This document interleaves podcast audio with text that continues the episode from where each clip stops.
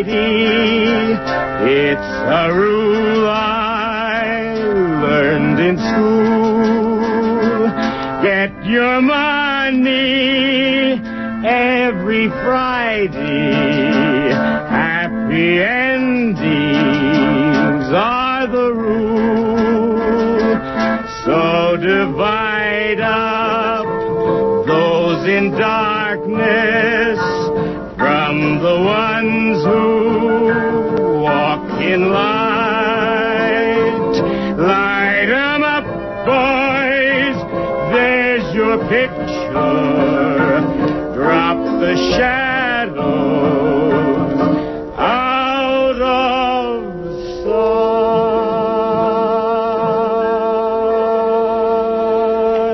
Good afternoon. This is cover to cover, but obviously it's not Jennifer Stone. This is Veronica Faison filling in for Jennifer. Jennifer's at home today for no particular reason. She'll be back next Tuesday.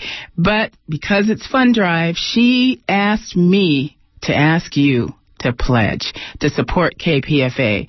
And I know that Jennifer has lots of fans out there. I can tell uh, whenever I've worked with her on her show and we've opened up the phone lines, it's been off the hook. So what I'm going to request of you, the, the Jennifer's um, support team, Jennifer's um, the people who love Jennifer, in other words, is that you demonstrate that love by donating to KPFA.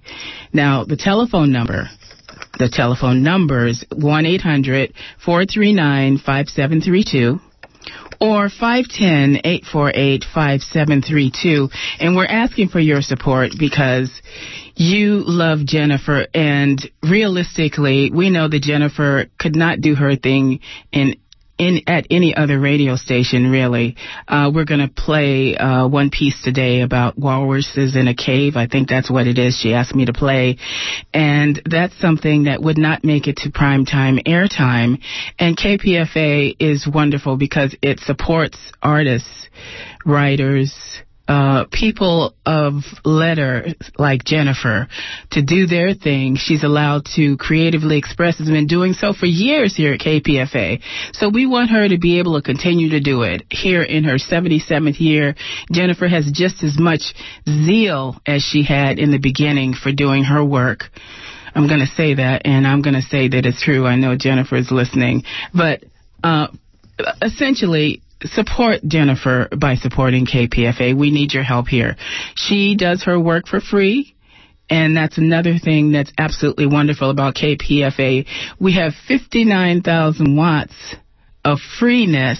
However, we do have to keep the lights on. We have to keep things going on over here. Uh, when we deal with PG&E, we can't say, well, we're uh, providing a community service. They really, they want money. So, Again, the number is 1 800 439 5732 or 510 848 5732. Now, if it's a matter of how much you're concerned about, we take We'll take $5, but we prefer if you do a basic 25 if that's what's affordable to you. And that will give you membership and, and voting rights essentially and all that goes on here at KPFA whenever there is an issue up for a vote. And also, of course, if you can give more, by all means, step up and give more. We really appreciate that. And if there's someone out there who um, wants to make a, uh, a large donation and have it be a match. We really love that also. Okay, so now I'm not going to go on and on because you know, on the other shows, they do a lot of that business, and I know it's really tiring. So we're going to go and hear some Jennifer right now, and I'll be back and talk to you a little while later.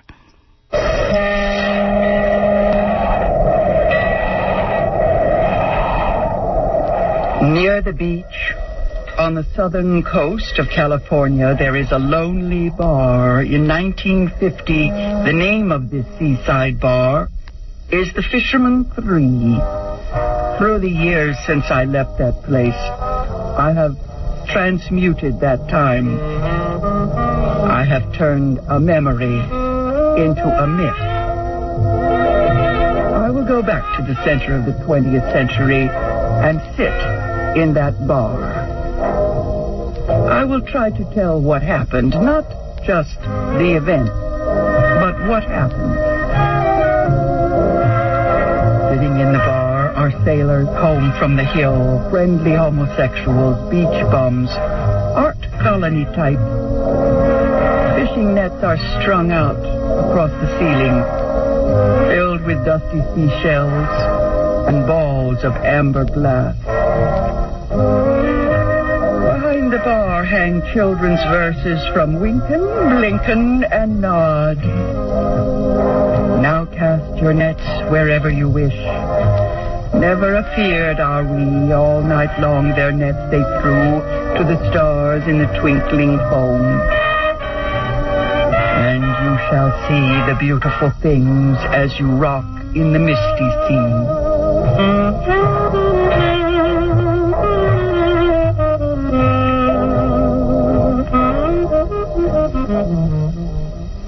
The bartender knows I'm only 17. He mixes me Shirley Temples because, well, my father's an old friend of his.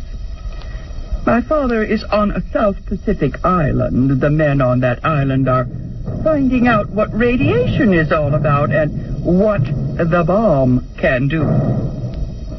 Before the men blow up the island, which is what they are there to do, my father is their doctor. In his letters, he writes that the men are all rock now because there are no women on the island, only goats. In the office or hut where he treats these men, he has a pin-up picture of me in my blue bathing suit. Every time some guy is through with a tour of duty, my father tells him to go see me and my stepmother as soon as he gets off the boat. Sure enough, these guys look us up to give us the great killer clam shells and sea urchins and cowrie shells my father always sends. I write to my father telling him to take the picture off the wall. He thinks it's all pretty damn funny. One of these guys nearly drowns me after chasing me miles down the beach, and my father thinks it's all a big joke. I write and tell him, no tomato is an island. I tell him I am a real virgin, thrice molested but unpossessed. My stepmother never asks any questions.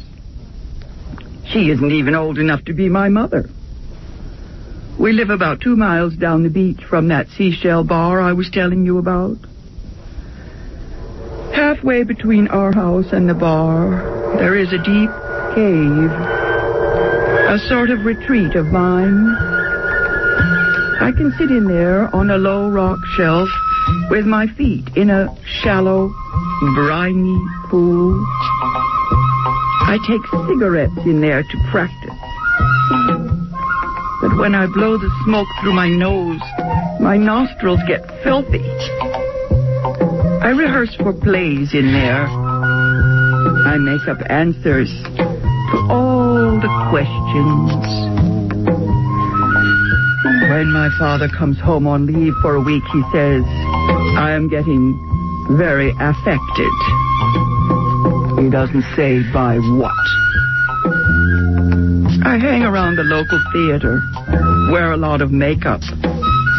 I get a small summer salary in the stock company just for selling tickets, and then I get a few parts here and there, walk-ons mostly, one bit part in the Cave Dwellers, which the Hollywood Reporter calls a touching cameo.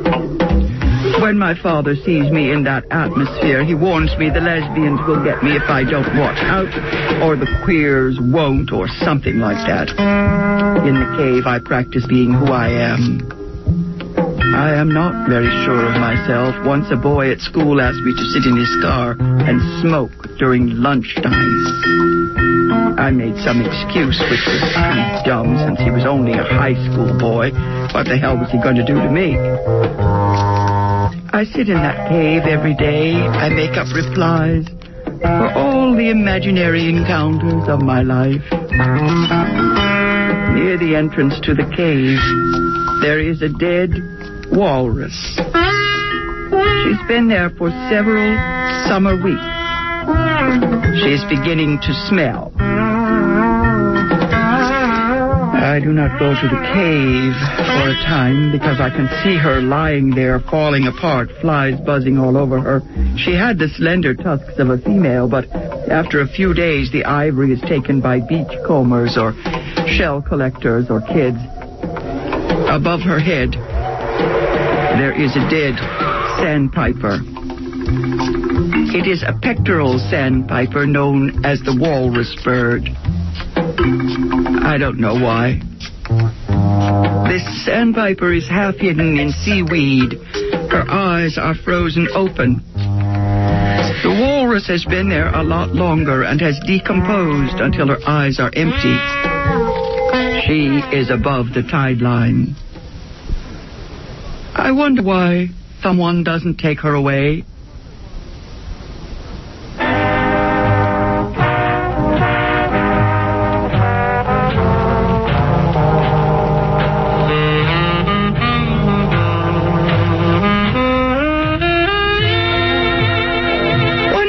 Something happens backstage at the theater. Gladys George is appearing in Born Yesterday. The critics are saying she's a little long in the tooth for the role, but I think she's terrific. I'll always remember her in that movie, The Roaring Twenties, holding Jimmy Cagney's head up, saying how he used to be a big shot before they shot him. She keeps a bottle of gin on her dressing table next to a giant bottle of Chanel number five. She's nervous about the show.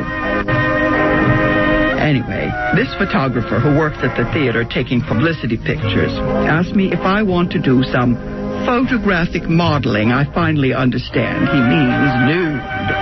Well, I have a script ready for that one. I'm 18, I tell him, and my legal guardian will have no objections, and isn't everyone allowed to express herself? And of course, bodies are just like trees or sand or anything else. I can tell he is impressed with my artistic objectivity. My best friend in high school has done a half nude in the annual art festival's Living Pictures. Liberty leading the people by Delacroix. That was in front of a live audience of thousands. I want to find out a few things. The day I'm due at the photographer's, I go to the Fisherman Three for a send off. I have two Shirley Temples and stare out the window at the static sea. Only three people in the bar. It's dark in there in the daytime. At night, there are red and amber lights inside great seashells and ship's lanterns on the tables. The bar itself is covered with thick, unbreakable glass over a fish tank. That way the drunks can make faces at the fishes. There is a slot for coins. Little chests of toy treasure rest in the white sand. At the end of the bar, the fish tank swells into a great round table or fish bowl with bar stools all around it.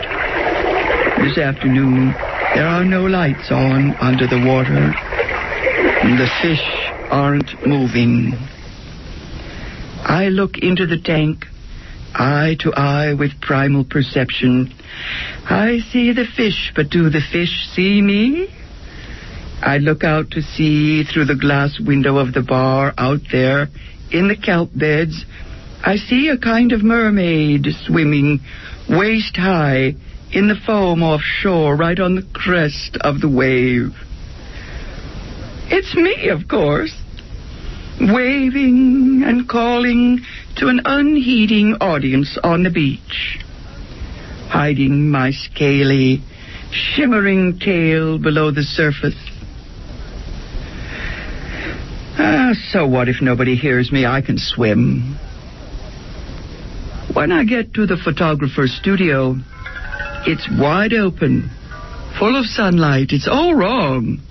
I had imagined myself in a dark room, in a bathrobe, behind a screen until my cue came to step Uh, okay. artificial lights. All right, that seems like a lot of information, and uh, we'll be getting back to Jennifer. This is Veronica Faison. I'm filling in for Jennifer Stone. This is Fun Drive, of course. Our telephone numbers are 1 800 439 5732 or 510 848 5732.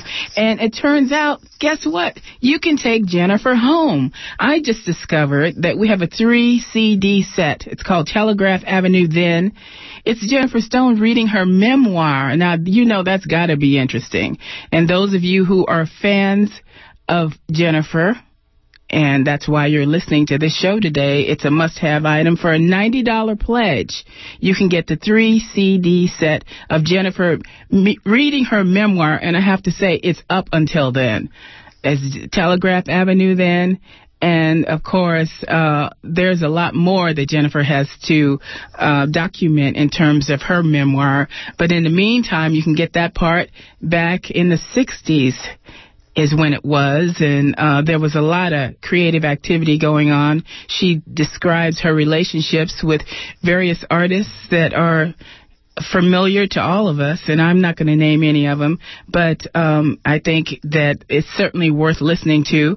It's three CDs, Telegraph, then Jennifer Stone reading her memoir for a $90 pledge. Now, if you can't do $90, we'll accept $25, or if you can't do $90 at once, of course, we'll take payments, and um, it's really worthwhile to have Jennifer uh, just when you want her at home. I mean, you could listen to it anytime you want, and uh, Jennifer is basically a national treasure, and we are lucky enough to have her here in Berkeley, and we celebrate her and definitely support her continuing uh, participation in this medium, radio, here at KPFA.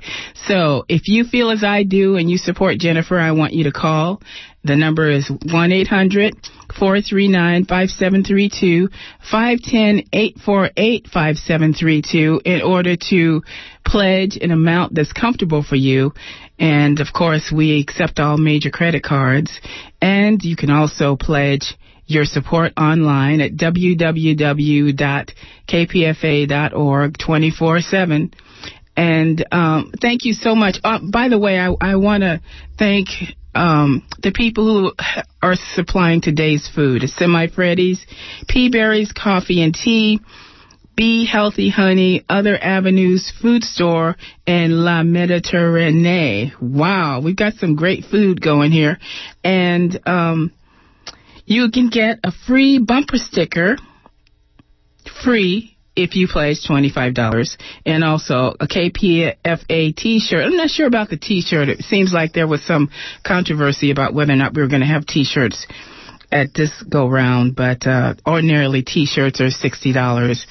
So I'm waiting to see the phone lines light up. So far, there are no calls. I'm shocked. The telephone number is 800-439-5732, 510-848-5732. Please let me know. Let me see you're out there. Oh, there's one caller. Okay. Uh, how about I would say let's go for four more callers and then we'll get back and find out what's going to happen in Jennifer's story here. Area code 510-848-5732, 1-800-439-5732. We need four more callers and we'll go back to the story. But in the meantime, um, I'm just so thankful personally for KPFA because most people are not aware of uh, not only are we providing this outstanding program, but KPFA is a place where people can actually get trained to they get can get trained with uh, marketable skills. I personally came here four years uh, no it's been five years ago now um, to the apprenticeship program where I learned how to uh, do editing and um, I also went through the news department and I, I became a news reporter and I'm now an engineer. I can operate the control boards here, which is a marketable skill that I can take out into the world, and no one can take that away from me, and it doesn't have anything to do with my age. KPFA is wonderful. My training essentially was free. So KPFA is start is is doing miraculous work that's affecting not only the immediate environment but also resonating out in the world. There are many people who've gone through training here who've gone out into the world and gotten corporate jobs. Uh, some people are interested in that, but basically, uh, I want to say that if you support KPFA, you're supporting not only this institution, but the dream of Lou Hill, the founder of KPFA.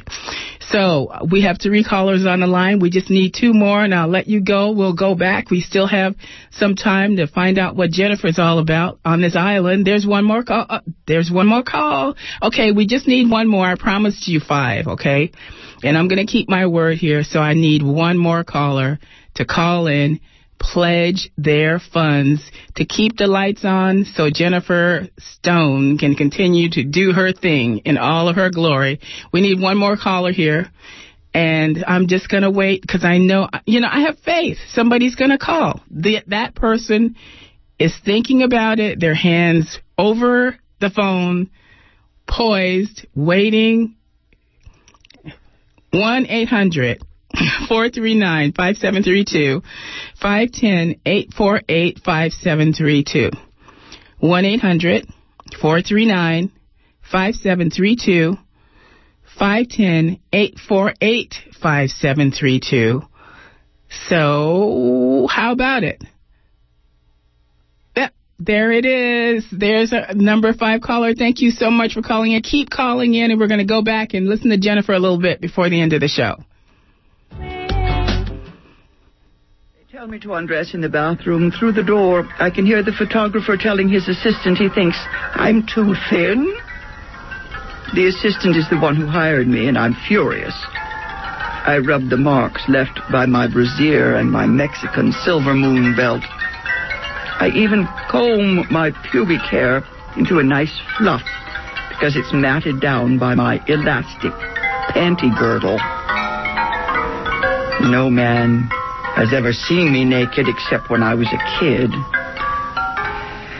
Oh, maybe I should have tried sex first. Maybe that's the best way to find out. I sit down on the toilet, the lid's cold, and my nipples contract. In the mirror, my breasts look like fried eggs. There's a deep dimple on my buttock, left by a vaccination mark. My father didn't want to give me a visible scar. My legs and armpits are closely shaved. There are tiny nicks on my skin and a slight red rash under one arm. I wait in front of the mirror until the narcissistic pleasure comes. The sense of power that always floods me when I stare at my body. I raise my arms high above my head and decide I am a priestess or a goddess, and all men must worship me.